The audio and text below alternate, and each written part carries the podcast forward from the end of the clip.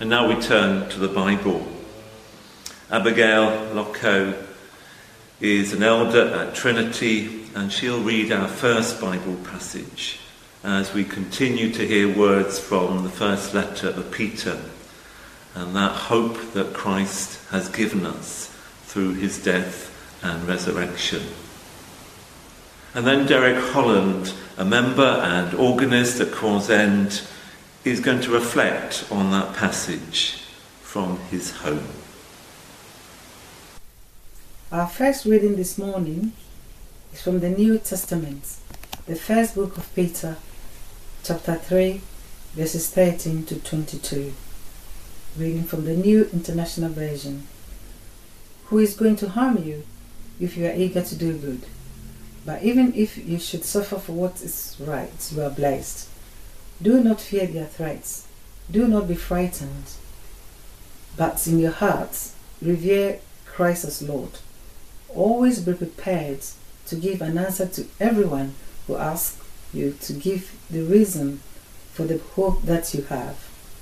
But do this with gentleness and respect, keeping a clear conscience, so that those who speak maliciously against your good behavior in Christ may be ashamed of their slander. For it is better, if it is God's will, to suffer for doing good than for doing evil. For Christ also suffered once for sins, the righteous for the unrighteous, to bring you to God. He was put to death in the body, but made alive in the spirit.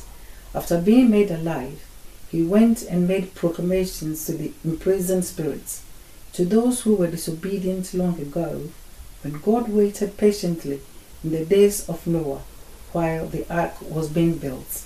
In it, only a few people, eight in all, were saved through water, and this water symbolizes baptism that now saves you also. Not the removal of debt from the body, but the pledge of a clear conscience towards God. It saves you by the resurrection of Jesus Christ, who has gone into heaven and is at God's right hand with angels, authorities, and powers in submission to him. This is the word of the Lord. Thanks be to God.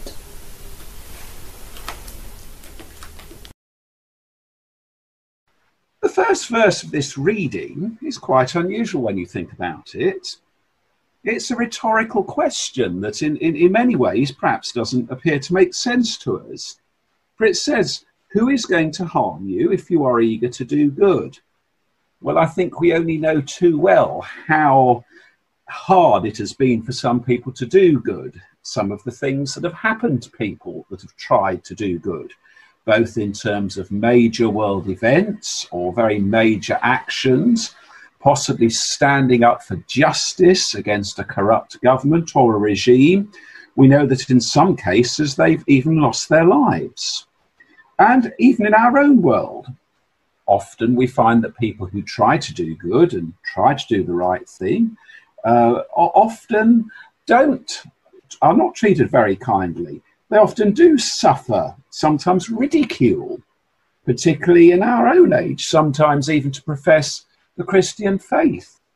Can lead us into being ridiculed or told that in some way or another we're delusional. So we're presented here with a very, very different and very, very difficult challenge.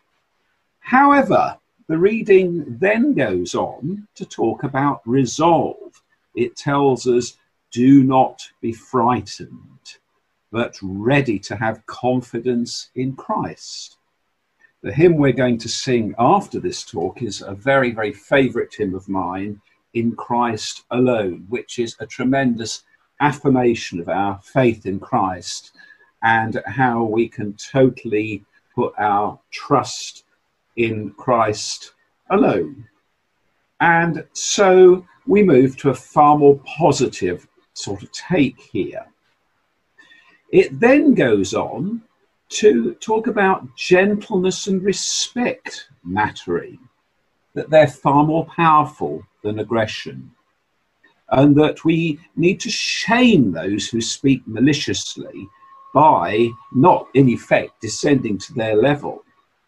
Isn't this so true of life? Sometimes kindness, keeping our cool, sticking to our standards that we know we should, with God's help, be trying to maintain. This is far more powerful than getting into a heated argument sometimes, uh, particularly if the person who is trying to argue with us is deliberately trying to provoke us. And it's also perhaps an incitement not for us to get involved in idle gossip. Sometimes what we might even consider to be quite harmless, possibly just talking about some little juicy nugget of something we've heard, can end up being very, very harmful and very, very hurtful. And this is where we're told instead to have gentleness and respect for others and the power sometimes of this gentleness is in itself an apparent contradiction. That sometimes strength doesn't come through physical or even mental might, but can come from a more gentle, loving manner. We're also told in this reading, too, that in the mystery of Christ's suffering, there is the opportunity of redemption for us all, for absolutely everyone.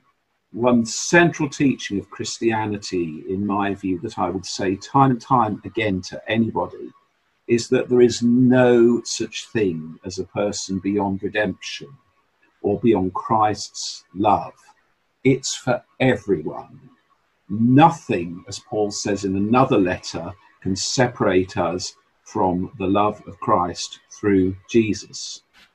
Christ's suffering itself, of course, is a great mystery. Why did he have to suffer and die? It's something that theologians have wrestled with, of course, for years.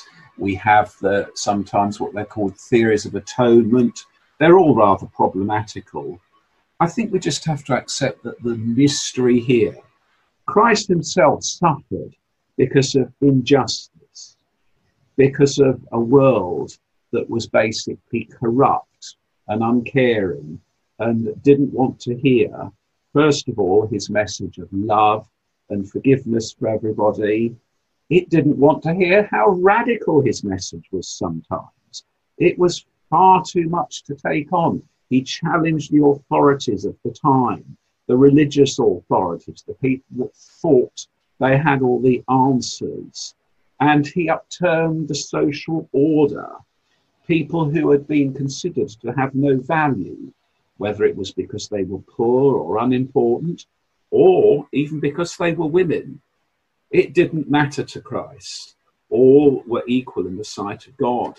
And indeed, the Methodist preacher, John Wesley, was considered dangerous when he went around uh, telling people this message way back in the 18th century when once again the church needed a bit of a shake up.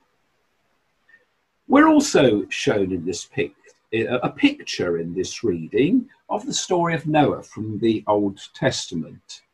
To me, much of the Old Testament is a series of pictures as to what is to happen in the New Testament. And many of the stories, such as Noah, that are um, possibly based on some kind of fact, but are, are equally uh, probably the stuff of, of myth, um, have a very important message. Often, when it comes to reading the Bible, I believe we shouldn't be saying, Did it happen exactly like this? We need to ask, What does it mean? And again, it reminds us how Noah was saved through water. And we're reminded once again of how we are saved through the water of baptism, not literally the water, but by accepting the Lord Jesus Christ as our Lord and Saviour, putting our faith in Christ alone, as I said earlier. And again, the whole reading ends with a feeling of triumph, triumph in the resurrection. We mustn't forget, even at these very, very difficult times, that we are in the season of Easter. And of course, the message of Easter is out of suffering and tribulation and difficulty and a time of seeming hopelessness. there was triumph and hope forever, and a sure and certain hope in the resurrection of our Lord Jesus Christ. So let's take a lot of reassurance from this reading. Let's be confident, put our faith and strength in Christ alone, to try and live the way that He's showing us, not perhaps by the way that the world sometimes seems to work, because through that we'll be able to spread the love of Christ to all those who we meet in our everyday life. Thank you very much.